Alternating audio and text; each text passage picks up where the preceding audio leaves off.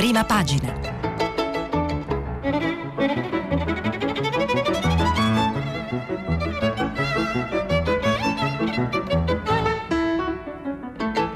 Questa settimana i giornali sono letti e commentati da Mario Secchi, direttore dell'agenzia di stampa AGI. Per intervenire telefonate al numero verde 800 050 333. Sms e WhatsApp anche vocali al numero 335 5634 296. Mario Secchi, sardo di Cabras, si occupa di politica interna ed internazionale. Ha iniziato la carriera all'Indipendente nel 1992. Nel 1994 viene assunto al giornale e tra il 1998 e il 2001 dirige l'Unione Sarda. Torna poi al giornale come vice direttore e capo della redazione romana, incarico che mantiene prima a Panorama e poi a Libero. Tra il 2010 e il 2013 dirige il quotidiano romano Il Tempo. Ha collaborato con Il Foglio, è stato autore e conduttore di programmi radiofonici e televisivi. Per Mondadori ha scritto un saggio sul carattere degli italiani intitolato Tutte le volte che ce l'abbiamo fatta. Nel giugno del 2017 ha creato List, un progetto giornalistico indipendente senza pubblicità, distribuito attraverso newsletter e applicazioni a pagamento. Dal 2017 dirige We World Energy, rivista di geopolitica energetica del gruppo Eni e dal luglio 2019 è il direttore dell'agenzia di stampa AGI. Eccoci qua, buongiorno, è lunedì 28 giugno 2021, mi viene da chiedere a tutti noi se ce l'abbiamo fatta, forse sì. Forse sì, forse no, dipende. Come sempre il bicchiere è mezzo pieno e mezzo vuoto. Dobbiamo fare questa rassegna stampa sul mio taccuino, ho già letto tutti i giornali, eh, sul mio taccuino ci sono un bel po' di cose, intanto c'è mascherine variante Delta, che interessante, c'è la storia del grillo e del conte, eh, che sarebbe perfetto per un film di Alberto Sordi, ci sono abbracci e naturalmente ci sono pallonate, ci sono speranze al plurale, non al singolare, e allarmi. C'è l'effetto Maiorca o Minorca, eh, vedremo. Poi eh, ci sono le brigate Delta, qualcuno le ha chiamate, c'è un generale italiano che dice che la Cina, insomma, bisogna pur controllarla ci sono i gollisti che vincono in Francia e uno direbbe ma l'abbiamo già sentito uh, negli esteri, sì, però è una cosa che in realtà ha una lettura sul panorama uh, politico italiano, su la destra cosiddetta e anche la sinistra come in realtà eh, vedremo. C'è un interrogativo, chi è Nina Monti? Eh, lo scopriremo solo vivendo ma soprattutto leggendo, ci sono le tasse c'è l'RDC, cioè il reddito di cittadinanza, che non a caso va in sidecar con le tasse, e ci sono i professori, c'è la libertà, c'è Giuliano Ferrara sul foglio eh, sempre da leggere, e sono eh, le 7 e 20 e io direi che dopo questa breve introduzione possiamo cominciare la rassegna stampa. Iniziamo dal venerabile Corriere della Sera, eccolo qua, titolo d'apertura più liberi ma non è finita perché oggi è il giorno dello smascheramento e cioè non ci sono più le mascherine all'aperto, mi raccomando, prudenza, insomma sapete tutti che cosa eh, dobbiamo e dovete fare. Eh, sommario del titolo d'apertura che ripeto è più liberi ma non è finita, quindi c'è subito la cautela, l'avviso, warning. Eh, il sommario è da oggi Italia bianca e senza mascherina, variante Delta, timori per i giovani. Sì, c'è anche questo. Nell'occhiello, che è l'elemento superiore del titolo d'apertura, l'appello di figliuole degli esperti alla prudenza. Focolaio a Mallorca, 3.000 ragazzi in quarantena. E questo è il titolo principale del più importante giornale italiano. Eh, c'è un'intervista a Brignani del CTS, l'immancabile intervista a un membro del CTS che dice una cosa che non avevamo capito, e cioè al sicuro chi è vaccinato. Pensa a te. Eh, nella prima pagina del Corriere della Sera, che è una sorta di guida, di bussola, di mappa verso uh, quelli che saranno i prossimi giorni e soprattutto il giorno di oggi, c'è un titolo di spalla, quindi elemento superiore a destra, che dice questa cosa qua. Telefonata Conte Grillo, ma Per ora non c'è pace. È attesa oggi la novità, l'annuncio eh, sulla di sfida che c'è all'interno del Movimento 5 Stelle e a un certo punto eh, Grillo ha scoperto che Conte faceva una cosa che lo eh, diciamo relegava a reliquia storica. Diciamo così, non l'ha presa benissimo, si è alzato la mattina eh, dal letto piuttosto irato, eh, è arrivato a Roma e di fronte ai parlamentari Grillini ha detto una cosa che io non ripeterò perché siamo in fascia protetta. Ma insomma, bene o male, l'ha detta quella cosa lì e quella cosa lì ha provocato un terremoto. Dunque, e che cosa succede oggi? Ma andiamo alle pagine 10 e 11 del Corriere, poi torneremo al virus, eh? non vi preoccupate che non manca, ma questa è la parte in motion, no? nel senso in emotion anche, se volessimo giocare un po' sulle vocali e sui significati, che da una parte è in movimento, cioè sarà questa la giornata alla fine, in qualche maniera, la giornata politica quantomeno, ed è anche quella forse più emozionante. Allora, c'è un pezzo di Claudio Bozza del Corriere della Sera, pagina 10, telefonata tra Grillo e Conte, spiragli ma l'accordo non si trova. Pensate. Il garante è disposto a cedere su comunicazione e nomine. Oggi parla l'ex capo del governo. Tutti in fila ad ascoltarlo. Leggiamo. Una telefonata allunga la vita, recitava una vecchia pubblicità della SIP. E i big dei 5 Stelle speravano proprio che quella di ieri pomeriggio tra Beppe Grillo e Giuseppe Conte potesse salvare appunto la vita del Movimento 5 Stelle, finito sull'orlo del baratro dopo giorni di bordate tra il fondatore dei 5 Stelle e l'ex Premier. Dopo una luna di miele, ma i rapporti tra i due si sono bruscamente interrotti, a tal punto che Conte stava per annunciare la nascita di un partito tutto suo. Udite, udite. Ora si è aperto uno spiraglio, ma permangono importanti divergenze. Conte infatti non sarebbe ancora soddisfatto, le distanze restano, fanno sapere i suoi fedelissimi.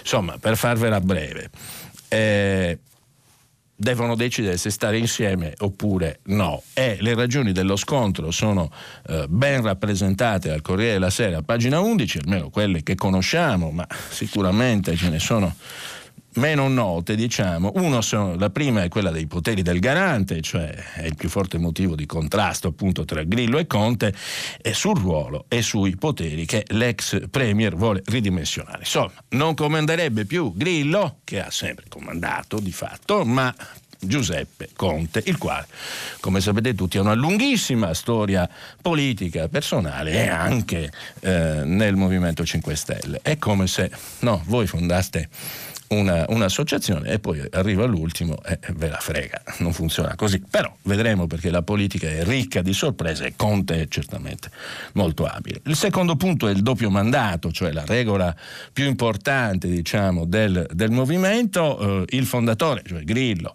eh, pensa che sia giusto rispettare questa regola del doppio mandato, mentre Conte è favorevole a poche eccezioni. E chi decide le eccezioni? È bella questa. E in base a quale criterio? E come, dove e quando? E voi capite che con le eccezioni poi si costruiscono gruppi di potere e dunque eh, ecco perché Grillo, insomma, dice ma lui si fa il suo gruppo e il mio dov'è? Eh, questo è, la, la, è il vero dilemma.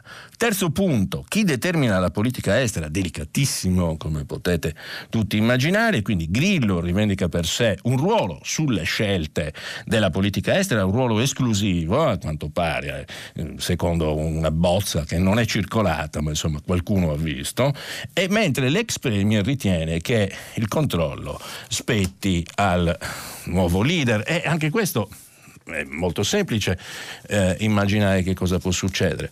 Siamo filo atlantici o filo cinesi? Eh, siamo eh, per la Nato o siamo fuori dalla Nato? Siamo per un europeismo eh, consapevole e convinto o siamo per eh, un europeismo flebile eh, e addirittura forse un po' euroscettico? E questo, come vedete, è un altro punto importante. L'altro punto è la famosa eh, comunicazione che però in politica oggi è tutto o quasi, eh, perché non c'è politica senza comunicazione e quindi devi comunicare bene. E nel nuovo statuto eh, non è previsto che Grillo si occupi di comunicazione, la materia invece su cui il garante si può dire quel che si vuole, si può essere d'accordo o meno, può piacere oppure no, ma insomma Grillo sulla comunicazione dà punti a tutti. E qualcuno si chiede, vabbè ma quest'ultimo punto è molto importante, la comunicazione. Che cosa sta succedendo? E è, chi è che sta un po' tessendo la trama o comunque è oggetto diciamo, uh, di, di, sfida, di contesa? Eh, qua viene la domanda che avevo posto sul taccuino. Chi è Nina Monti? Oh, uno dice, boh, sarà una cantante, sarà... Uh, eh no, Nina Monti è una cantautrice, spin doctor rivale di Casalino. Ai, ai, ai. Ecco il punto uno dei punti chiave di questa storia e lo sto leggendo ancora naturalmente non da Novella 2000 ma dal Corriere la Sera. Non c'è solo la presenza ingombrante del pezzo di Giuseppe Alberto Falci, che è uno bravo. Non c'è solo la presenza ingombrante di Beppe Grillo a frenare Giuseppe Conte. C'è anche altro che ha acuito la distanza tra il garante e l'ex presidente del Consiglio. In particolare una figura a cui Grillo assegna ormai un'importanza tale da essere soprannominata la Casalino di Beppe. Si tratta di Nina Monti, cantautrice romana, figlia d'arte. Il papà è stato l'autore di Patti Bravo, per cui scrisse Pazza idea per una bambola come un Pierrot. Sin da piccola Nina sente la vocazione artistica. Si legge nel suo sito. Si dedica a canto, danza, recitazione, pittura, ma la sua prima e unica passione è la musica e impara a suonare la chitarra acustica. E fin qui ci siamo. Poi, l'ultimo album risale al 2018, si intitola Quando la notte e fa da sfondo a un profilo Facebook dove si possono notare la passione per le battaglie dei 5 Stelle, la campagna elettorale per Virginia Raggi e un forte legame con Beppe Grillo. Già, Grillo. Raccontano che il comico straveda per questa ragazza che si è presentata nel 2014 a Italia 5 Stelle con una canzone dal sapore grillino. Indignati ancora. Forse lì scocca la scintilla. Fatto che l'anno successivo è di nuovo sul palco della Kermesse a Imola. Nina affianca il fondatore nella confezione del blog. Ed è sempre lei che affianca Grillo nei numerosi viaggi che il comico fa in giro per l'Italia e all'estero. Qualcuno la definisce una sorta di manager del garante. E da qualche mese il suo peso è accresciuto al punto da diventare il capo della comunicazione del movimento. Una fonte addentro alle dinamiche grilline racconta che Nina non si fa vedere nelle ultime settimane ha partecipato ad alcune riunioni con gli uffici di Camera e Senato, proponendo il verbo del più sostenibilità ambientale, più transizione ecologica, più battaglia sulle 5 Stelle. Grillo le ha infatti chiesto di costruire un mondo nuovo, con nuove parole una mossa che ha avuto un effetto immediato, ridimensionare quel Rocco Casalino che è stato il regista della War Room di Conte ai tempi di Palazzo Chigi. E dunque il duello Beppe contro Giuseppe ruota anche attorno a Nina, che resta sempre un passo indietro, e più che riservata e non si lascia abbandonare alla notorietà. Sui social però difende il video in cui Grillo prende le parti del figlio Ciro dopo la vicenda dell'indagine per violenza sessuale, condivide i video di Danilo Toninelli e le idee del garante. Il cambiamento climatico e la diseguaglianza economica sono indissolubilmente legati. Abbiamo bisogno di soluzioni immediate ed efficaci. Dopo una conferenza di Grillo alla Oxford Union attacca i cronisti. Grazie ai giornalisti presenti in sala che evidentemente hanno assistito a un altro dibattito. E in occasione del referendum sulla riforma costituzionale voluta da Renzi fa un video per il no in cui canta Io dico no mentre scorrono le immagini del movimento. E dunque l'ombra di Beppe, Grillo, che incombe sulla decisione finale dell'altro Beppe, Conte. Raccontano che l'avvocato del popolo sarebbe assai contrario e vorrebbe riaffidare i galloni della comunicazione a Casalino. Un caso nel caso dei molti punti che segnano la distanza tra Conte e Grillo. Dunque, non certo da sottovalutare. E questo è il pezzo più importante della, della giornata politica, della rassegna politica, perché come sempre i personaggi nascondono i temi o viceversa i temi celano i personaggi.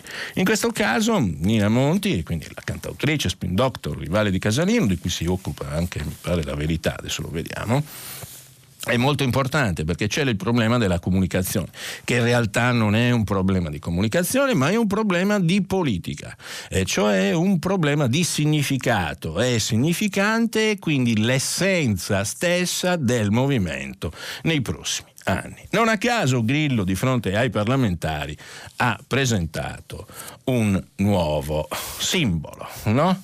perché, eh, perché pensa che il movimento debba cambiare. E naturalmente Conte, che oggi mi pare incontrerà i giornalisti, quindi vedremo cosa avrà da dire, ha un'idea che è leggermente diversa, parecchio diversa, però Conte, sapete tutti, è stato premier con un governo di destra, è stato premier con un governo poi di sinistra, quindi vediamo un po' che cosa, che cosa farà. Diciamo che riesce a muoversi da una parte all'altra molto facilmente.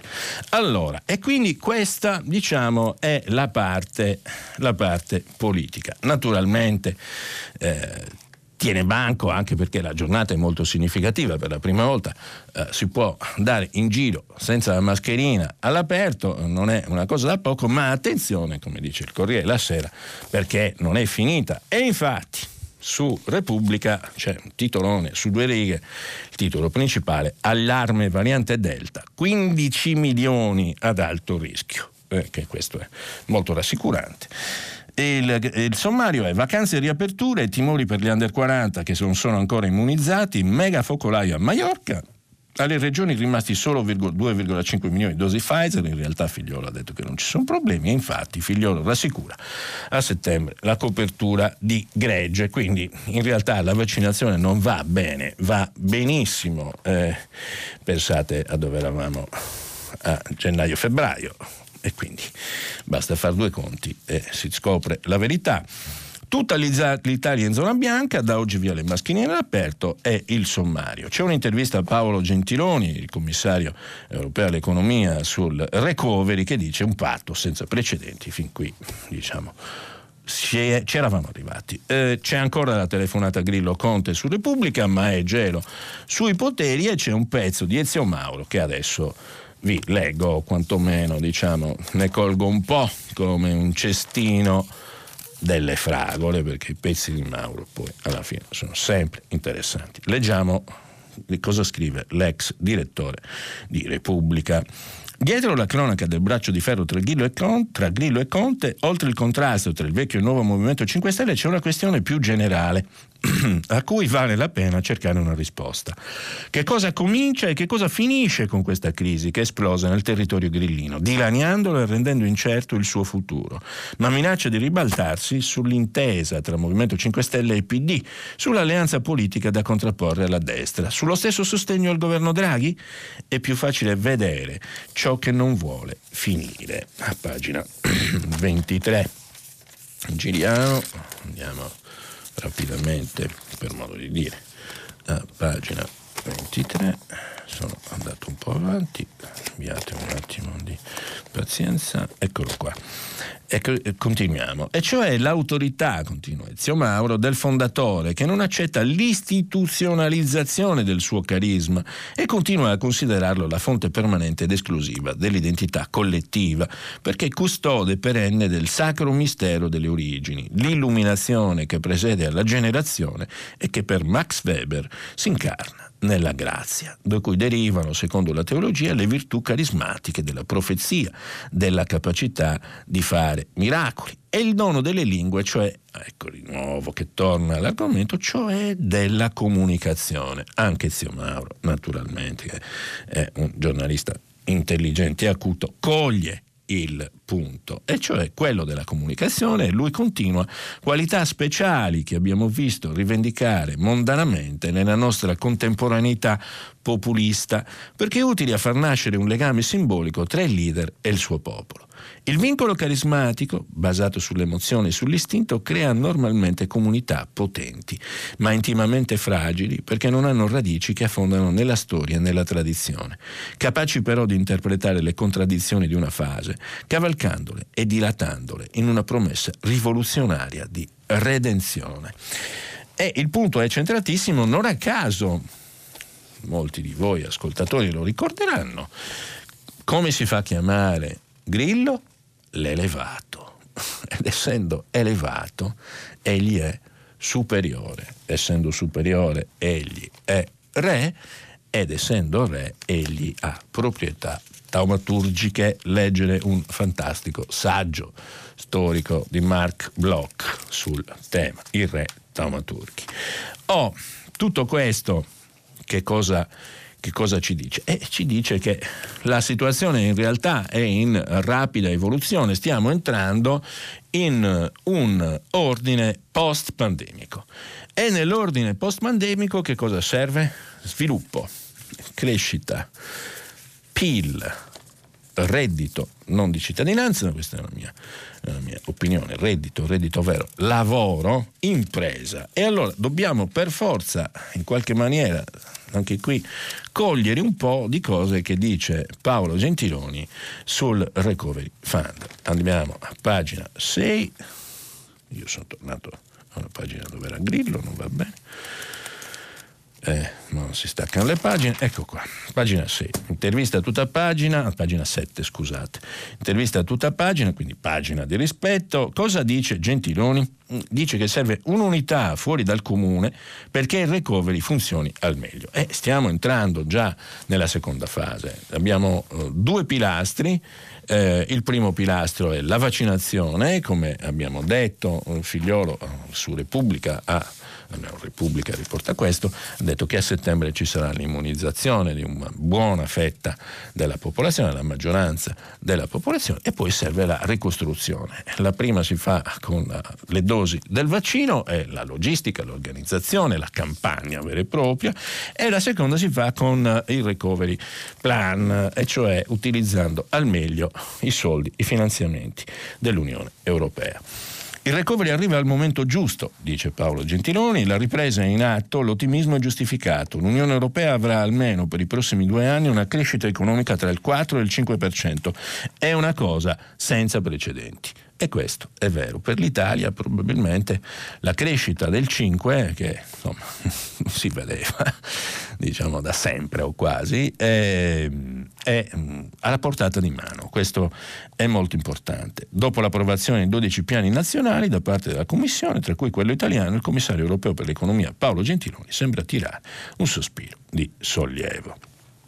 Gli chiede eh, Claudio Tito che è andato a Bruxelles, facciamo anche gli auguri a Claudio da poco, eh, è andato a lavorare appunto nella capitale della politica europea, eh, chiede a Gentiloni le incognite in grado di compromettere questa prima ripresa non sono però svanite e Gentiloni dice certo bisogna fare attenzione alle catene di produzione e al prezzo di alcune materie prime che scarseggiano. Alcuni settori, in particolare vi segnalo l'acciaio tenetelo presente perché questo sarà un elemento di discussione molto importante. Continuo a leggere Gentiloni. Alcuni settori devono riprendersi del tutto. Esiste la possibilità di un rialzo dei tassi di interessi americani, ma qui in Europa l'inflazione appare solo temporanea. Insomma, il quadro resta positivo. C'è tanto risparmio accumulato e il lockdown è stato l'occasione per innovare molte aziende e avviarle verso la digitalizzazione. In una risposta molto breve, Gentiloni mette insieme una serie di fatti molto importanti. Il primo eh, riguarda le catene di produzione. Eh, se andate a dare un'occhiata, i costi dei noli, cioè eh, i tanker, i portacontainer che, che mh, mm, trasportano le materie prime, sono alle stelle. Non ci sono navi, questo è il punto, e le merci non arrivano con eh, il teletrasporto di Star Trek. E il secondo punto è che eh, non produciamo acciaio e ci servirà acciaio per realizzare le opere del recovery eh, plan. Senza acciaio non si fa nulla. Il cemento da solo, senza l'acciaio, non sta in piedi. E guardate come l'economia, la vecchia old economy, torna tutta uh, in piedi.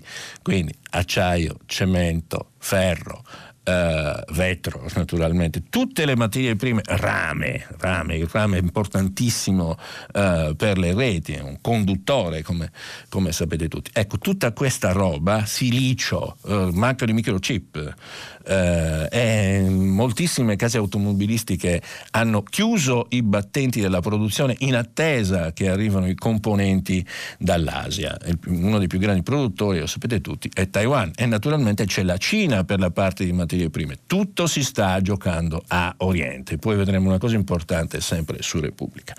In queste poche righe Paolo Gentiloni concentra tutto quello che serve. In più c'è l'incognita, non lo sa nessuno, naturalmente, dell'inflazione. L'inflazione può avere effetti positivi, per noi che abbiamo molto debito forse ne, ne avrebbe anche parecchio, ma non sappiamo quanto durerà. Anche negli Stati Uniti questo è previsto. E naturalmente comincia, siccome la ripresa c'è, è forte e robusta, comincia a innescarsi eh, nel eh, consesso dei banchieri centrali l'idea che si debbano alzare i tassi. Viviamo in un mondo difficile e Gentiloni sottolinea come serva cautela perché non siamo usciti dalla pandemia. E Claudio Titoli chiede: il Covid però non sembra ancora sconfitto, la variante Delta in Gran Bretagna semina contagi. Non è un ostacolo alla ripresa? risponde Gentiloni. È chiaro che servono cautela ai vaccini.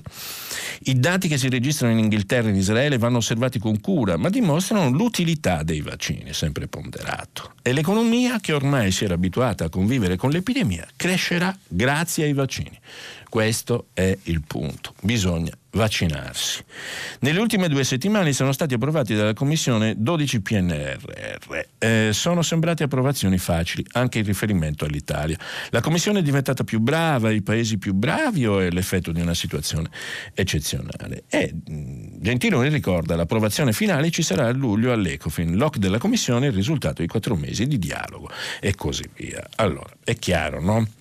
Che eh, si sta uscendo dalla crisi e Gentiloni fa il suo lavoro di commissario europeo all'economia, cioè sta cercando di iniettare non solo i vaccini, ma la cosa più importante per la ripresa economica, e cioè la fiducia, senza la quale non si va lontano. E dunque, avete visto come in un paio di titoli ci sia già più o meno tutto. La fiducia. La fiducia è una cosa interessante che emerge naturalmente, come sempre, scusate,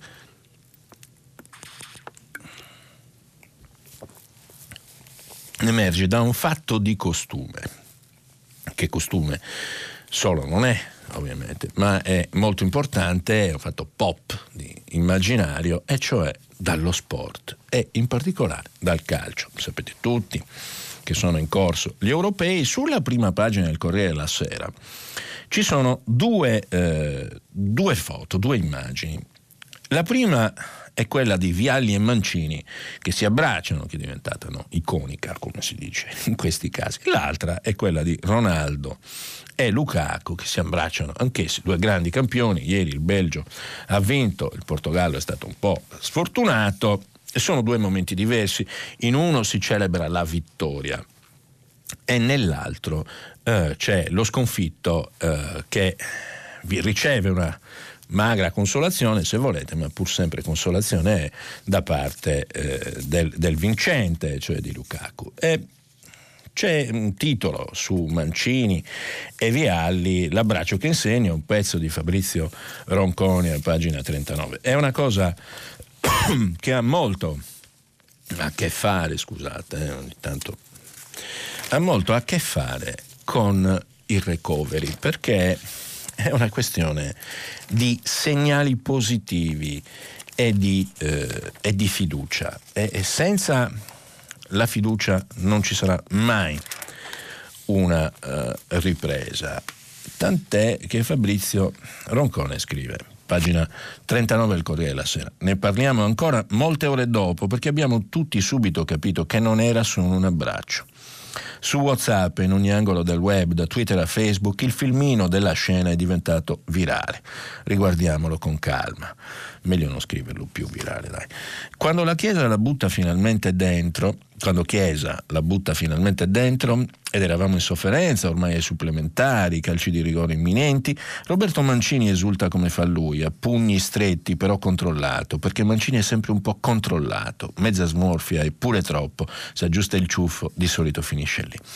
Ma non stavolta, perché stavolta invece di colpo si gira e l'istinto che prevale, che gli suggerisce di cercare il suo amico più caro, e l'amico c'è, lo trova, è lì Ecco Gianluca Vialli, il capo della delegazione azzurra, che scende rapidamente dalla tribuna riservata allo staff, per poco non, per poco non inciampa.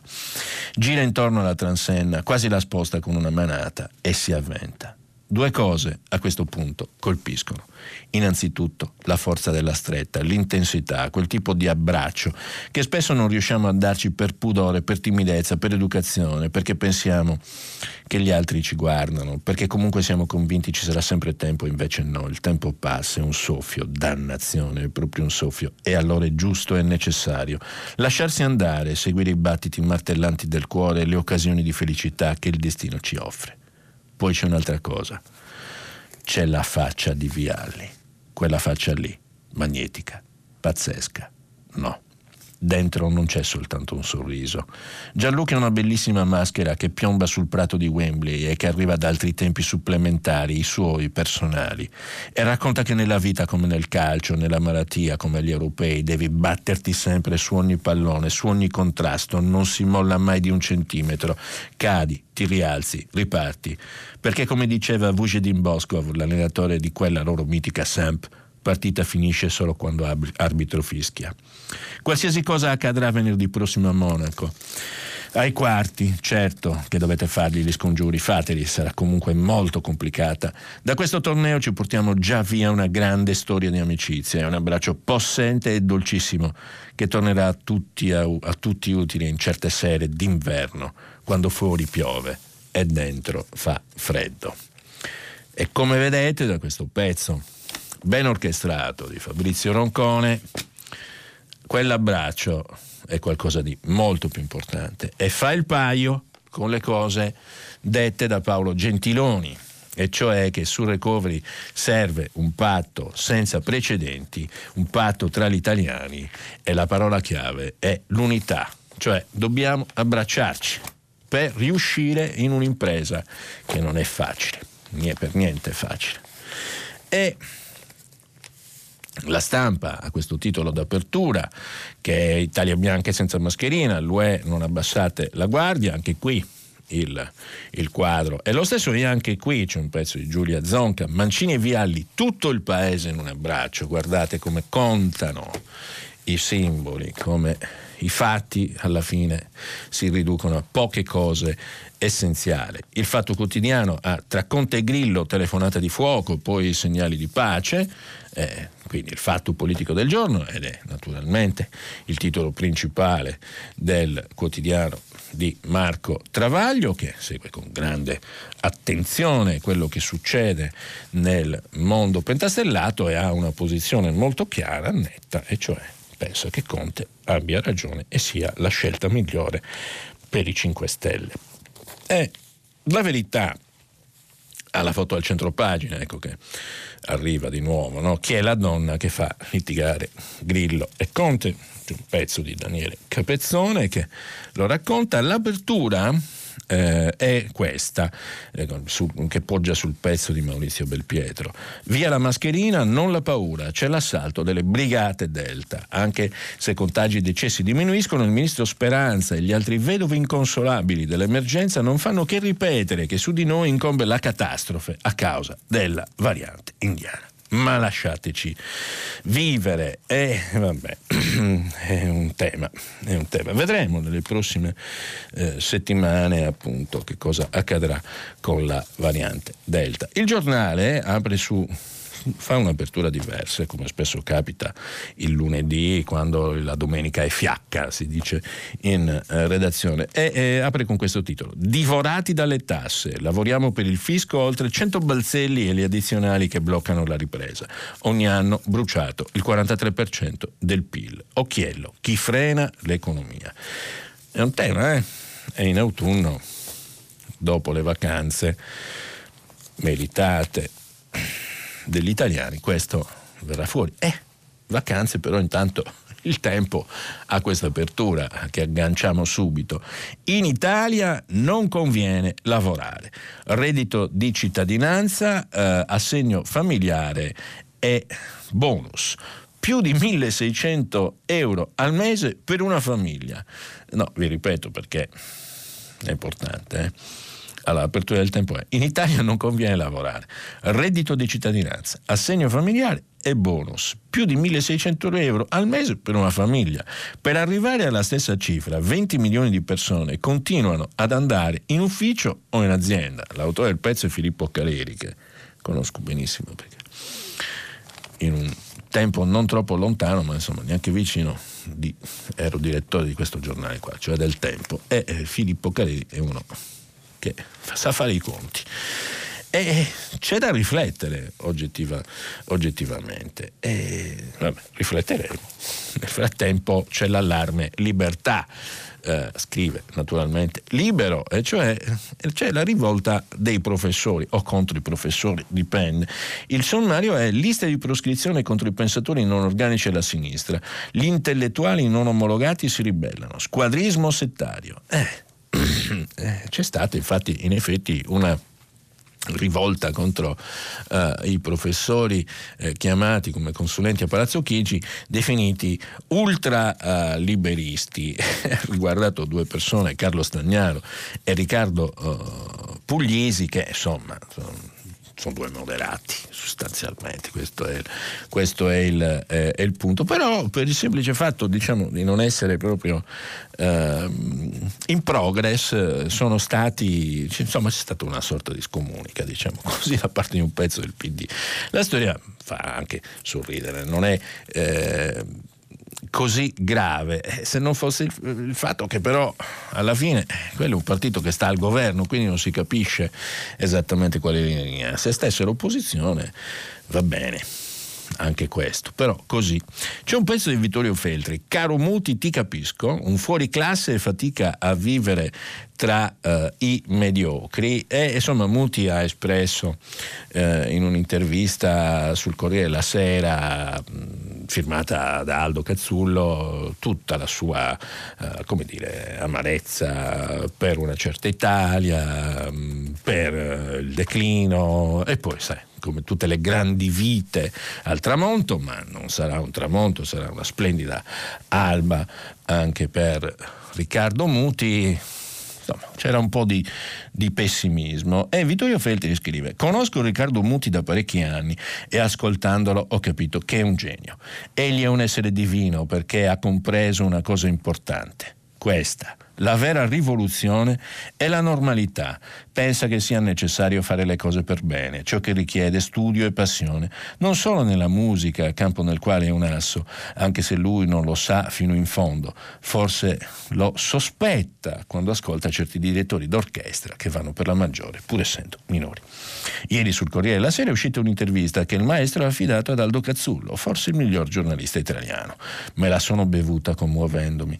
Riccardo esprime tanti tanti concetti e ammetto di condividerli tutti, anche i più atroci. Questo mondo non vi va più. Gradisco la spontaneità. Detesto le discussioni politiche in tv durante le quali le voci degli, osp- degli ospiti si sovrappongono. Ovvio, un musicista di alto profilo non può tollerare il chiacchiericcio, i rumori molesti. Un particolare mi ha colpito tra i tanti che ha detto: Sono un ammiratore e un seguace di Gaetano Salvemini. Amo certi pensieri politici, non la politica militante. Nel mio piccolo confesso che da giovane ero iscritto al circolo culturale Salvemini. Il migliore e il più attivo di Bergamo, questo è Feltri che lo dice, all'epoca. Oggi, se cito Salvemini in una conversazione, pensano che mi riferisca a un calciatore, anzi, ex. Muti Betti non è un uomo banale, ma pratica la linearità, che non è una chiave soltanto musicale, bensì la chiave della vita. Bacchetta magica da bambino, sembrava negato per i solfeggi. Poi in un mese li imparò perfettamente, passò dal violino al pianoforte, col quale si è diplomato al conservatorio. Inutile ripercorrere la sua grandiosa carriera. La conosce chiunque non sia cretino. Egli è in procinto di compiere 80 anni e capisco che non ne possa più di campare tra gente che non sa nulla, eppure assume atteggiamenti professorali, muti di scetta, disinvoltamente anche della morte, consapevole che nel futuro di ogni uomo, anche intelligente quanto lui, c'è, un, c'è una tomba. Non so se abbia dei difetti, se ne ha li ho anche io, che non ho le sue doti. Un giorno gli ho detto che pure io sono stato un pianista da strapazzo e lui ha riso. Giusto. Quando suonavo facevo rigere. Mi auguro di andare all'altro mondo prima di Riccardo, perché vorrei ascoltare sino al termine la sua musica. E, come vedete, abbiamo tante cose che bollono in pentola oggi e naturalmente ci sono anche altri temi. Io segnalo, come sempre, le cronache locali, perché sono importanti, e una la prendo in chiusura della rassegna stampa dal messaggero, questione grave, questione grave, rifiuti primi roghi la regione in campo la protezione civile. La proposta sarà avanzata oggi sul tavolo del prefetto e nei quartieri è rivolta, cassonetti bruciati in strada. Chiunque di voi eh, insomma, faccia un giretto eh, uh, a testa alta, guardandosi bene intorno a Roma, non potrà che provare quanto uh, scrive il messaggero. Rifiuti in strada, date le fiamme, paura nella notte, via dell'acqua bulicante. I residenti, da settimane l'immondizia non veniva raccolta, qualcuno ha pensato di fare da sé. Eh, questo è. Poi, diciamo che di striscio c'è anche una campagna per eleggere il nuovo sindaco, quindi ognuno trarrà le sue conclusioni. L'altro inserto locale, ma locale, parliamo di grandi città, dove tra l'altro si vota di nuovo. Napoli, eh, anche qui succede un po' di tutto. Eh, Galleria Umberto, l'ultimo sfregio, i rosoni, i rosoni rotti coperti con il legno. Movida violenta, non è una novità, ma Coroglio, in via Coroglio, a Bagnoli, anche questa da segnalare, alcol e coca, boom di SOS da Napoli a San Patrignano. Ragazzo ferito a Bagnoli, certo che se uno legge queste cose l'Italia sembra un paese irrecuperabile. Vi posso dire però che io resto ottimista. In realtà l'Italia è un grande, enorme, bellissimo paese che ha grandi opportunità, che può fare moltissimo, come abbiamo visto dalla lettura uh, di Gentiloni e di altri passaggi che ci sono sui giornali, può fare molto sul, sul fronte della crescita, dello sviluppo, possiamo fare un più 5 che è importante, possiamo continuare con un più 3 nel 2022 e poi vedremo il 2023, ma naturalmente bisogna farlo tutti insieme. Ecco perché l'abbraccio era, è importante, quello tra eh, Vialli e Mancini. È l'abbraccio di tutti noi alla vita, al meglio, ad essere forti e intelligenti e naturalmente liberi. Io lascio la linea alla regia. Ci sentiamo tra un po' per il filo diretto. Grazie a tutti voi. Mario Secchi, direttore dell'agenzia di stampa Agi, ha terminato la lettura dei giornali di oggi. Per intervenire chiamate il numero verde 800 050 333. Sms e WhatsApp anche vocali al numero 335 56 34 296. Si apre adesso il filo diretto di prima pagina. Per intervenire e porre domande a Mario Secchi, direttore dell'agenzia di stampa AGI, chiamate il numero verde 800 050 333. Sms e WhatsApp anche vocali al numero 335 56 34 296. La trasmissione si può ascoltare, riascoltare e scaricare in podcast sul sito di Radio 3 e sull'applicazione Rai Play Radio. Qua siamo tornati in onda grazie alla regia eh, eh, ci sono telefonate? Ok, sentiamo la prima. buongiorno, sono Benedetto da uh, Puntaldia, San Teodoro in Sardegna. Buongiorno. Buongiorno. Il dubbio che sempre di più si sta consolidando in me, la domanda che pongo a lei è questa. E se eh, diciamo, questa lite tra Conte e Grillo fosse semplicemente un espediente mediatico per rubare la scena a tutti gli altri, come si dovrebbero comportare, diciamo, come dovrebbe comportare la stampa e tutti gli altri, come bisognerebbe reagire se questa fosse un, se questo sospetto potesse eh, diciamo essere sostenibile. Mm, va bene, allora eh, sì, eh, naturalmente eh, la politica si presta a mille interpretazioni, in questo caso però, ehm, caro ascoltatore, la eh, divisione è profonda, è netta e oggi avremo un esito qualunque esso sia tra oggi e domani, io penso. Oggi parlerà Conte, lo ascolteremo, è una disputa importante, più di quanto ehm, pensi qualcuno, perché è vero che se prendi le persone singolarmente valgono poco, valgono, valgono eh, quel che valgono, ma trattasi di un partito comunque importante nella storia degli ultimi nove anni, pensate alla cavalcata straordinaria fatta dal da Movimento 5 Stelle, no? nel 2013 entrarono in massa in Parlamento, confermata nel 2018 e ora è una crisi, sembra una caduta verticale e naturalmente c'è il tentativo da parte eh, della leadership eh, del fondatore di Grillo di tenerlo su, di Conte di trovare un ruolo politico che in questo momento non ha e chissà eh, se lo avrà. Ricordiamo tutti che Conte prima di arrivare a Palazzo Chigi non aveva una storia politica, anzi non aveva quasi una storia se non quella eh, professionale, ma era ignoto al grande pubblico, aspira legittimamente ad averne uno importante ed ecco che si scontrano le personalità in questo caso e anche le storie. Uno ha fondato un partito con grande successo, bisogna riconoscerlo, poi eh, uno può piacere bene o male, eccetera, ci si può dividere sul ruolo, sulla missione dei 5 Stelle in Italia, ma insomma l'altro no, è andato a Palazzo Chigi un po' così, un po' per caso, diciamo premier per caso, poi ha fatto il suo lavoro, la sua esperienza e ora pensa di poter dare un contributo alla nazione con i 5 Stelle. Vedremo come, lo vedremo oggi. Andiamo con un'altra telefonata? Pronto? Sì, buongiorno. Buongiorno a lei, sono Silvano. Buongiorno. Ascolti, dottor Secchi, non le faccio l'ammirazione perché credo che siano superflue, ma comunque complimenti per come tratta. E una cosa, volevo sapere la sua opinione che mi interessa molto sul reddito di cittadinanza. Mm. Io seguo cinque aziende eh, che fanno produzione agricola, biodinamica, ma questi mm. poco importa, e prendiamo personale regolarmente.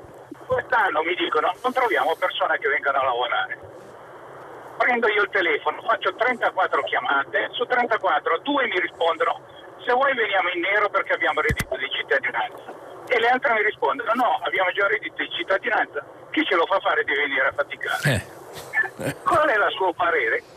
Così, curiosità, eh. eh. io la soddisfo subito. Io non sono favorevole al reddito di cittadinanza. È una mia opinione, ovviamente non è che eh, voglia aver ragione, però la sua eh, telefonata testimonia che è un enorme disincentivo al lavoro. Questo è il punto, perché in un paese siffatto tu puoi cumulare, come si è visto nel titolo del tempo che ho letto prima, non a caso emerge poi dalla sua telefonata questa verità, adesso recupero anche il tempo, ma se tu puoi cumulare il reddito di cittadinanza con un reddito in nero, magari con qualche bonus familiare, con qualche pensione eh, del nonno e così via, beh, opla, il gioco è fatto e naturalmente non vai a lavorare. Questo è il punto. Ronald Reagan, anche qui può piacere o meno, ma naturalmente si possono citare anche altri, era contrario ai sussidi perché non stimolavano la creatività, la voglia, il lavoro sostanzialmente e naturalmente deprimevano le imprese. Quindi io vedo questa grande difficoltà. Ciò non significa, attenzione, che non debbano esserci strumenti di aiuto alle persone che ne hanno bisogno, alle famiglie in particolare, incentivi fiscali, eh, naturalmente si possono fare provvedimenti anche di liquidità no? quando, quando, serve. Eh, l'elicottero money in fondo è stato fatto durante la pandemia eh, per le imprese, è stato fatto direttamente dagli inglesi, dagli americani, in parte in maniera un po' sgangherata da noi, almeno nella fase del governo giallorosso con Draghi migliorato, tutto questo anzi ha avuto una vera e propria svolta. Però resta il punto che lei ha citato, ricordo il titolo del tempo così. In Italia non conviene lavorare, reddito di cittadinanza, segno familiare e bonus più di 1600 euro al mese per una famiglia. Per arrivare alla stessa cifra 20 milioni di persone continuano ad andare in ufficio o in azienda. È la realtà appunto è questa, che poi ci sono solo 20 milioni più o meno di lavoratori su 60 milioni di abitanti. Andiamo avanti, un'altra telefonata. No? Sì, buongiorno. Buongiorno dottor Seghi, buongiorno, buongiorno a lei e a tutti gli ascoltatori di prima pagina. Ascolti, io mh, mm, chiamavo per, eh, mh, mm, avendo tratto uno spunto da, da, un articolo che è uscito ieri sul Fatto Quotidiano, in cui il, il sociologo Masi eh, paventava una sorta di sciagura nel caso in cui si fosse stata una benda della sinistra e della destra in, in Italia, di un governo di destra, quindi mm. timore paventato così.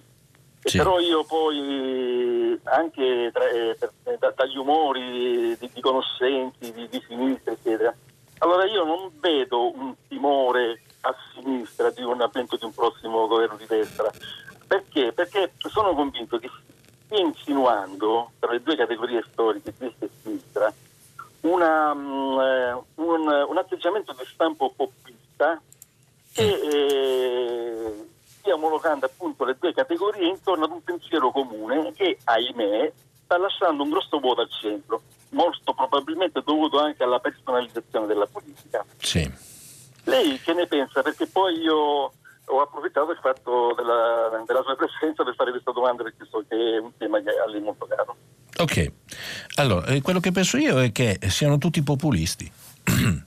e cioè che eh, un certo stile di comunicazione dovuto anche al fatto che non c'è più il ruolo di mediazione dei partiti, ma c'è il rapporto diretto con gli elettori, fenomeno naturalmente ampliato uh, dai social media, dalla bolla uh, di internet, e beh, che tutti siano stati contagiati da questo. L'unico però che mi pare non sia contagiato è il Premier Draghi e mi auguro che continui eh, così, che non ha, non ha neanche un, un, account social se non quello di, di Palazzo Chigi, parla per atti, parla poco, quando parla è incisivo, fa sempre titolo e soprattutto è concreto. Quindi quello che lei dice è un fenomeno ormai molto diffuso. Quanto a destra e sinistra, ovviamente esistono, non è che sono, sono sparite, comunque nello spazio ideale della politica tu devi sempre in qualche maniera avere una rappresentazione e naturalmente c'è il centro no? che lei ha citato. Il centro dovrebbe essere quello liberale cioè quello che ha una uh, chiara rappresentazione dei diritti e dei doveri. Invece, da una parte e dall'altra si parla molto dei diritti e poco dei doveri, si parla eh, molto di confusione dei poteri e non della separazione dei poteri. In Italia, ahimè, mancano i liberali. Questo è il punto vero della questione. Siamo senza casa. Andiamo avanti, un'altra telefonata. Buongiorno. Buongiorno. Io sono Maria Luisa e telefono da Casale Monferrato. Bene.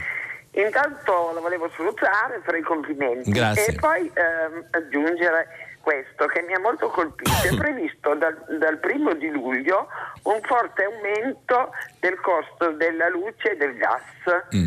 Dovuto probabilmente, non so, alla, a, questo, insomma, a tutti i problemi economici che ci sono e l'aumento del costo dei noli, eccetera. Però mi pare questa una notizia grave e importante che potrebbe farci riflettere. Eh, brava, eh, questo è il punto. Eh, torniamo alla realtà. No? la cara vecchia old economy esiste, è fatta di cose concrete, per cui noi a luglio avremo dei rincari eh, record, più 12% per la luce, più 21% per il gas, che avranno naturalmente questi, eh, questi rincari avranno un effetto inflattivo, perché nel paniere poi dell'inflazione l'energia ha un ruolo fondamentale, quando diminuiscono i prezzi energetici eh, si sente e così naturalmente quando aumentano. Il mercato dei noli è uno di quelli da tenere d'occhio, il mercato delle materie prime in generale, soprattutto di quelle che servono a uh, produrre uh, gli oggetti della contemporaneità, no? Dell'uomo, del, l'uomo occidentale consuma molte cose, forse alcune molto inutili anche aggiungo, e, però per fare queste cose eh, servono delle materie prime particolari, in questo caso le terre rare eh, servono per eh, produrre tutto ciò che è high tech e tutto ciò che è diciamo, ricerca eh, avanzata che poi in parte finisce nelle catene di montaggio dei prodotti di consumo e tutto questo naturalmente nel dibattito pubblico non c'è. Eh, ecco perché è importante quello che si dicono Conte e Grillo, però dovrebbero parlare di questo e così pure gli altri partiti. È stato accennato e torno in maniera circolare alla nostra nostra rassegna stampa, la rassegna stampa che, che, ho fatto degli articoli dei giornali, l'ha detto Paolo Gentiloni, che non a caso è commissario europeo all'economia, è una persona seria, un uomo di sinistra ma moderato, eh, intelligente, che conosce bene le sfide della contemporaneità. Per cui brava all'ascoltatrice per aver centrato una cosa che si chiama realtà. Abbiamo un'altra telefonata? Pronto? Sì, buongiorno. Sì, buongiorno Paolo da Bologna, medico odontoiatra. Buongiorno. Buongiorno. Allora, molto semplicemente, è da anni, molti anni, più di 40 anni, che seguiamo il centro osservatorio delle malattie correlate al fumo. Sì. E sembra strano, ma noi perdiamo tra gli 80 e i 90 mila concittadini per malattie strettamente documentate legate al fumo di sigaretta. Eh. Quest'anno purtroppo abbiamo perso 120.000 concittadini probabilmente per malattie legate a questa epidemia. Sì. Lei ha mai sentito ultimamente qualche nostro ministro, mi viene in mente Bindi, Lorenzini, Grillo, fare una guerra reale al fumo di sigaretta? L'ascolto per radio. Allora, eh, la ringrazio, ha ragione. Ehm che dire, eh, ci sono tante cose che sono successe durante la pandemia che naturalmente era la principale emergenza, ma pensate eh, ai malati oncologici che non hanno ricevuto la chemioterapia perché i reparti erano chiusi all'inizio, poi per fortuna questa cosa è stata un po' corretta ma non, ma non del tutto. Pensate ai tanti eh, decessi per malattie eh, sociali, faccio un esempio, diffusi, il diabete. Di cosa stiamo parlando? Appunto le malattie polmonari. Se andate a vedere le classifiche eh, sulle morti, voi vi accorgerete che i numeri sono impressionanti impressionanti. E naturalmente l'accento posto dal nostro caro ascoltatore sui danni del fumo è enorme, è grande e quindi per favore non fumate queste sigarette, dai, che si può fare, si può fare di meglio direi, si può passare il tempo in maniera diversa. Andiamo avanti. Buongiorno dottor Secchi. Buongiorno. Eh, Antonio, mi dica. Come Antonio un, eh, beh, un grande. Benissimo, che purtroppo abbondantemente inascoltato. Beh, direi neanche letto, più che inascoltato. Neanche letto. In tutto il mondo, in tutta Europa, ma guarda caso in Italia Poco. funziona così. Allora, il giornalismo moderato, di cui lei è un rappresentante, imperante anche in questa trasmissione qui, sì. vedo, accompagnato ovviamente dall'opinione di diversi ascoltatori, che su un fatto sociale che secondo me è stato veramente molto importante mm. negli ultimi anni, proprio negli ultimi due anni, e cioè vengo subito al nodo, il reddito di cittadinanza, sì. viene osteggiato con eh, le solite battute, perché ci sono dei poltronai, eh, il dottor Ferrara l'ha chiamato definito reddito di poltronanza. Mm, vabbè, e quindi? Molto probabilmente lui sulla poltrona c'è stato molto tempo, di conseguenza ne sa qualcosa.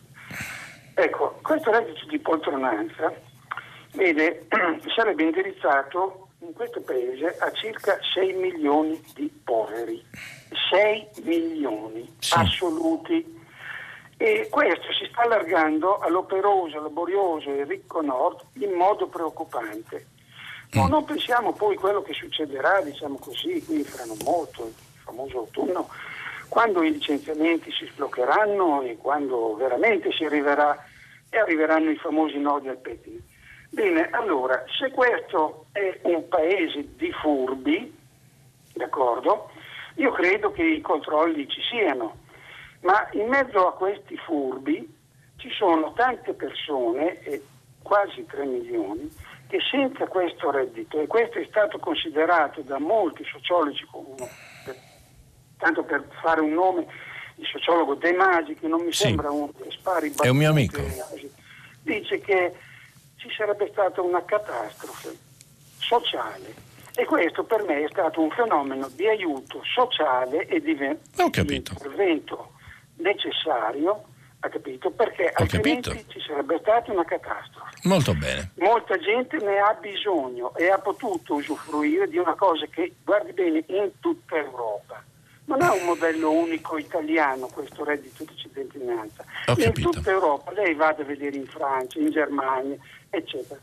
E praticamente si basa sugli stessi elementi. Bene, ho capito. Il reddito di cittadinanza, vorrei finire, è stato fatto fallire anche con il contributo di questi centri di lavoro che non hanno mai funzionato gestiti dai soliti partiti e che sì. hanno fatto di tutto, guarda caso, in campagna per farlo fallire. Ho capito. Bene, questa è la realtà.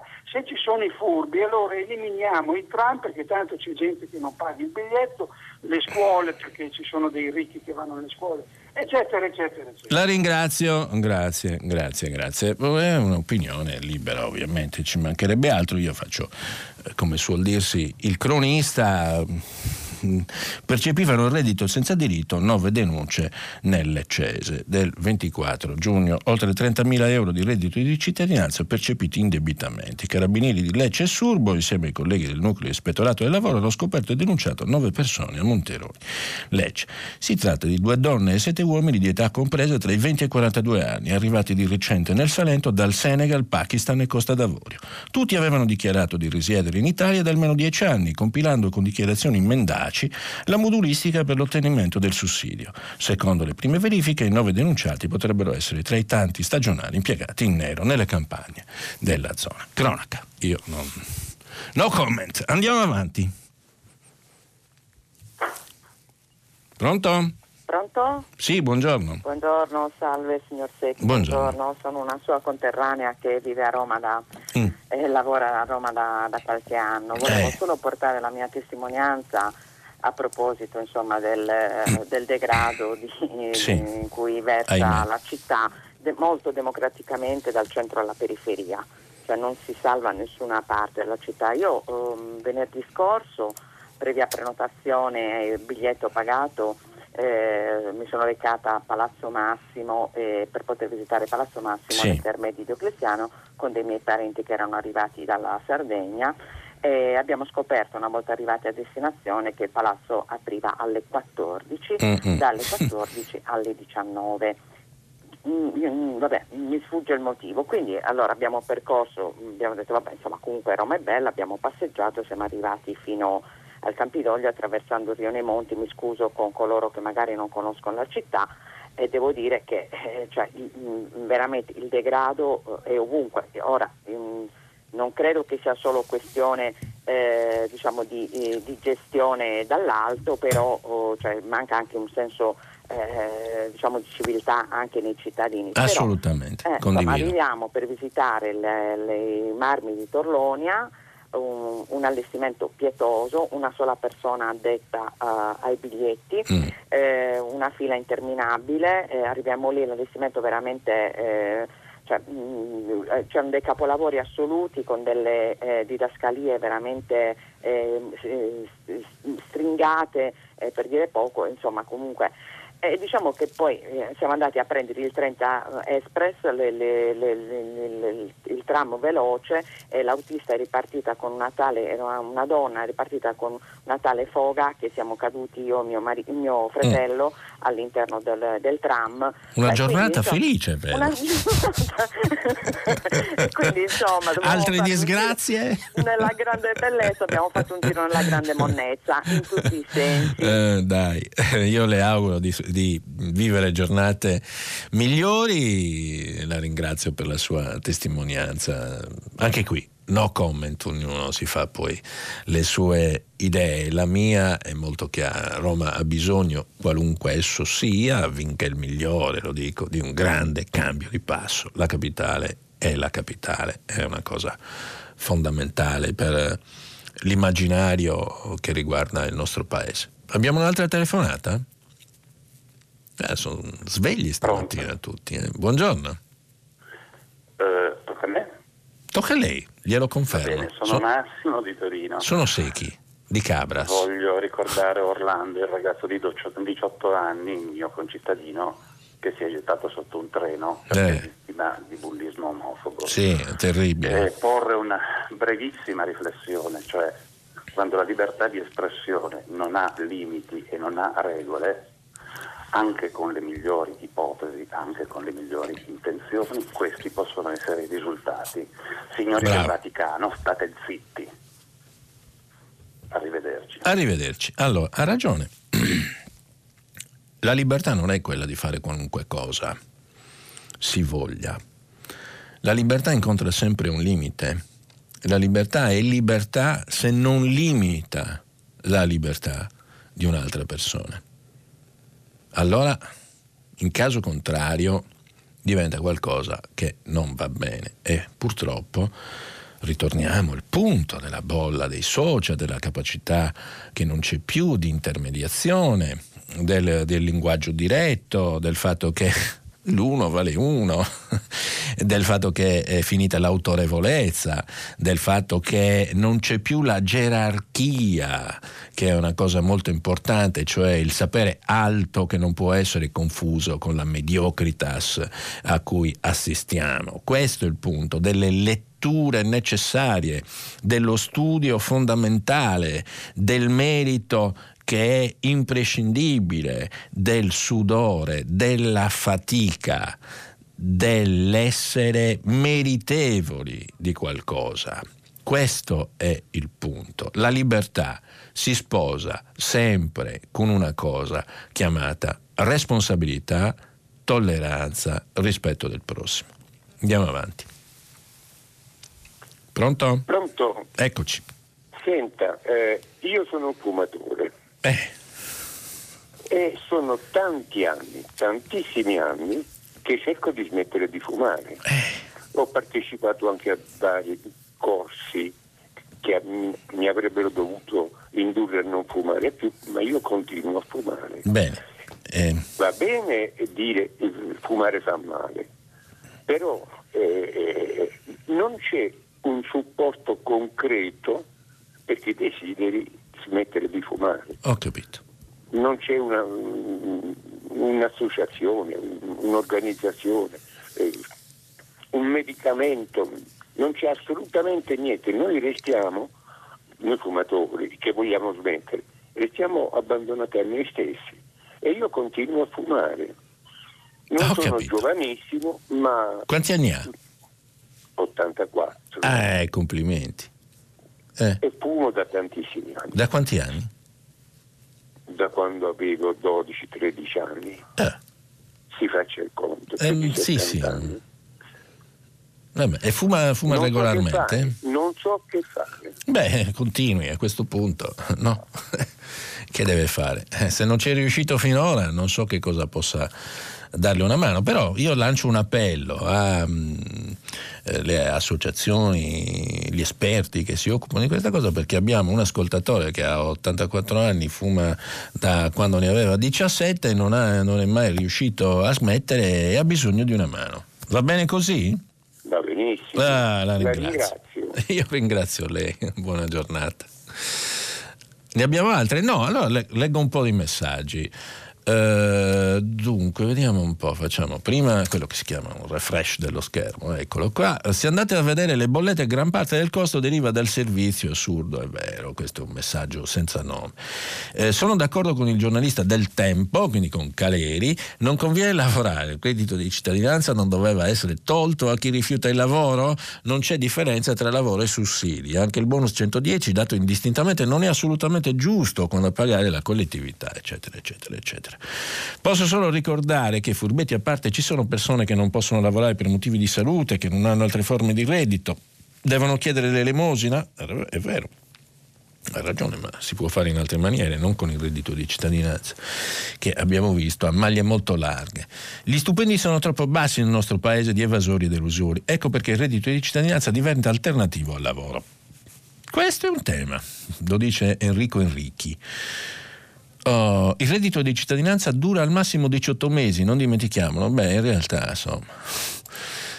Uh, messaggio, grazie dottor Secchi per la sua conduzione sempre eccellente, vabbè lasciamo stare i complimenti. Essendo di sinistra non posso affermare che concordo con il suo pensiero, non vedo perché, ma posso dire che mi fa tanta simpatia. Grazie. Uh, abbiamo una telefonata? E eh, mandiamola, dai. Sì.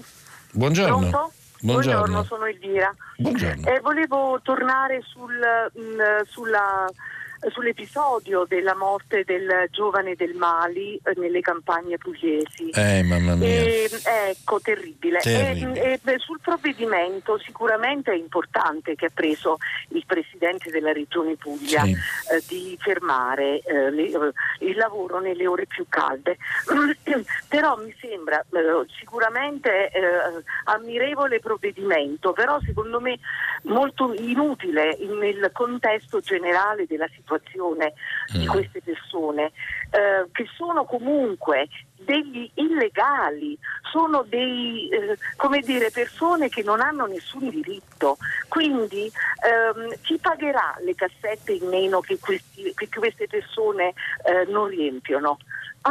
alla fine potrebbe essere quasi un danno che viene fatto a, questi, a, queste persone che lavorano per noi, che guadagnano pochissimo, che poi la sera si ritirano nelle loro eh, bidonville dove non hanno fogne, dove non hanno servizi igienici, dove non hanno acqua corrente.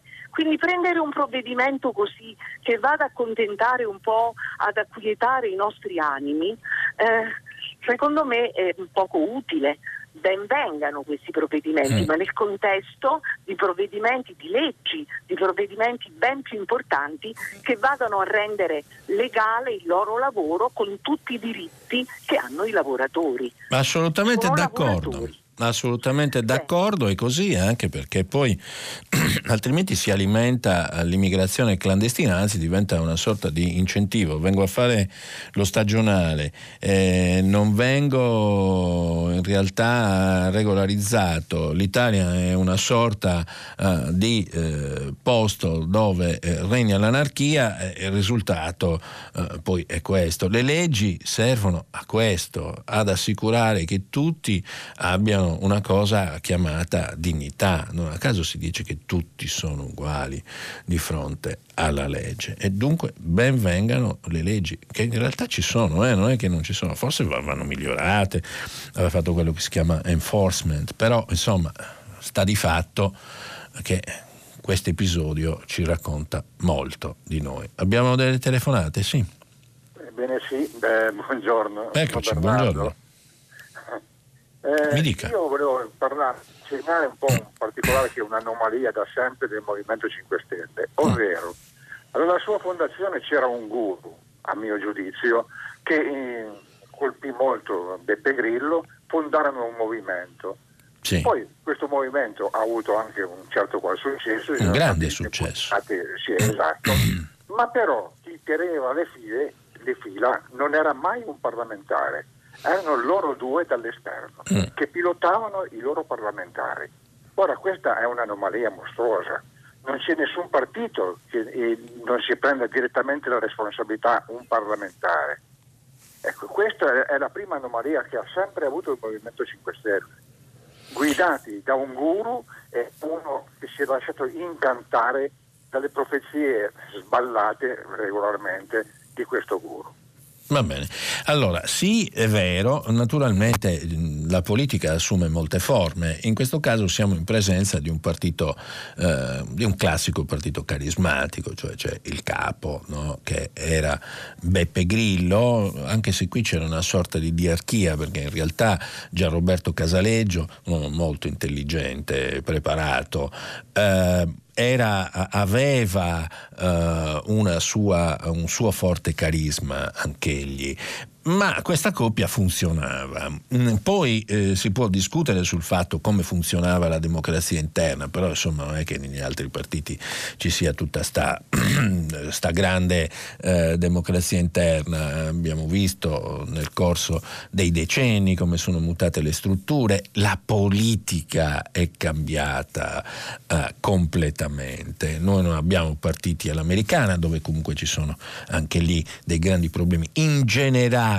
c'è un problema nei meccanismi, negli ingranaggi, nella macchina della democrazia. Il tutto è dovuto al fatto che sono caduti tutti i protagonisti del Novecento, cioè i partiti che erano il corpo intermedio, così vengono chiamati, che fungevano da come dire, da cinghia di trasmissione e selezione eh, per la futura classe dirigente e cinghia di trasmissione invece diciamo, della volontà eh, popolare poi espressa nel voto. Oggi tutto questo è diventato un po' liquido, eh, per non dire gassoso in molti, in, in molti casi. I 5 Stelle sono il fenomeno più contemporaneo, se volete, e anche quello più gassoso allo stato attuale, perché se non trovano un nuovo assetto sarà difficile. Quindi lei dice eh, erano fuori dal Parlamento, a parte che fuori dal Parlamento erano in molti negli ultimi anni, ma in ogni caso il dilemma politico che si pone, come vedete, quindi è importante,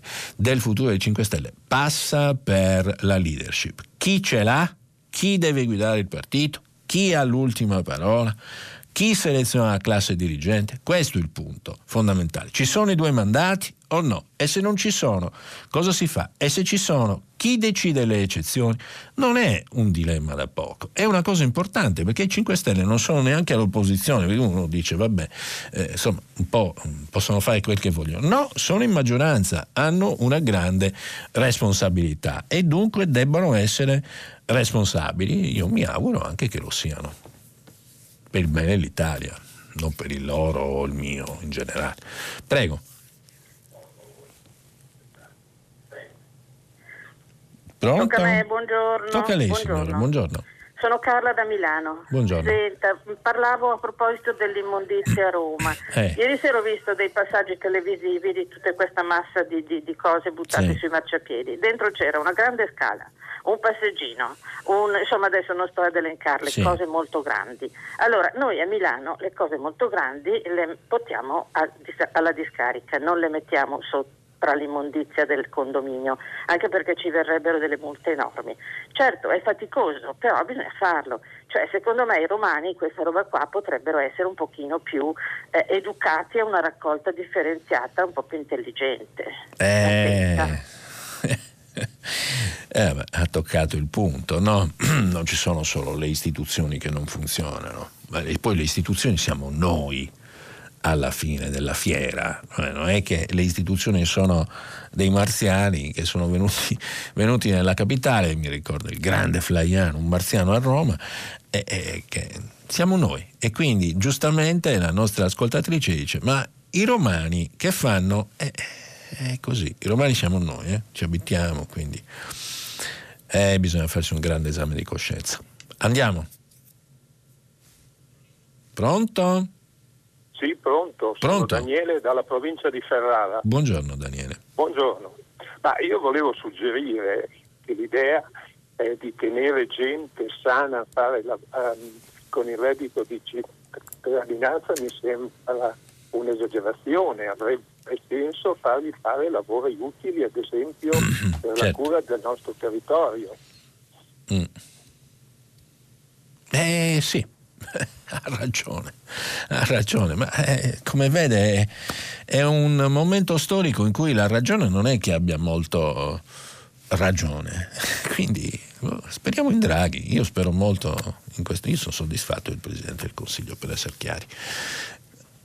Messaggi, buongiorno, le parole appena pronunciate da Mario Secchi sulla libertà la responsabilità e il merito dovrebbero diventare un mantra giornaliero. È la dottrina liberale, eh, basta leggere un po' di, un po di classici eh, per eh, capire eh, dove si va a parare per il meglio in questo caso. Perché vi accanite contro quei poveri disgraziati che sopravvivono grazie al reddito di cittadinanza per dei casi di frode e non una parola sull'evasione fiscale diffusa nell'imprenditoria italiana? Dice Stefania, ha ragione. Io, non, cioè, io penso che il reddito di cittadinanza sia una formula che va eh, rivista, cancellata e sostituita da un altro provvedimento. Telefonata, forse l'ultima direi. Eh, pronto? Buongiorno. Sono Marina. Buongiorno. So ero... Senta, innanzitutto complimenti, io l'ammiro molto. Grazie, Poi volevo signora. dire questa cosa a proposito dei musei che sono molto carenti, ma questo da sempre. Non ci sono percorsi per i bambini, per esempio, che potrebbero essere interessantissimi con delle didascalie Bravo. adatte a seconda dei livelli di istruzione, ma poi la gente comune che entra nei musei e, e in pratica non capisce quasi niente, insomma, Eh. ci vorrebbe un linguaggio semplice, adatto tanto più che c'è il turismo di massa. Ma io recentemente sono stata veramente non a musei italiani ma ai musei vaticani. Però io credo che anche gli altri musei abbiano le stesse carenze. Ecco, questo volevo sottolineare. La ringrazio. E sarebbe Lei- un sacco di lavoro per un sacco di persone, di giovani laureati, di, di insegnanti che magari non hanno ancora il lavoro. Ma ci sarebbero veramente delle cose incredibili Sì. da fare per i musei.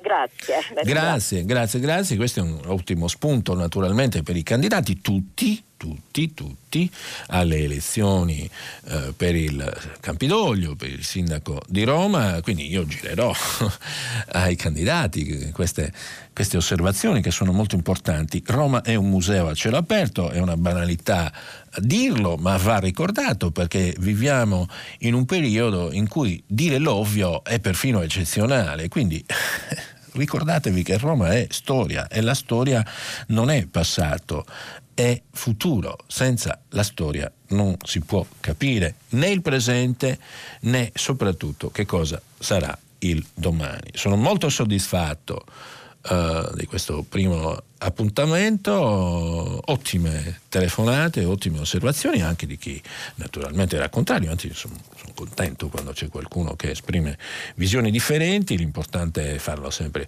nel reciproco rispetto e in piena libertà. Grazie, a domani, vai.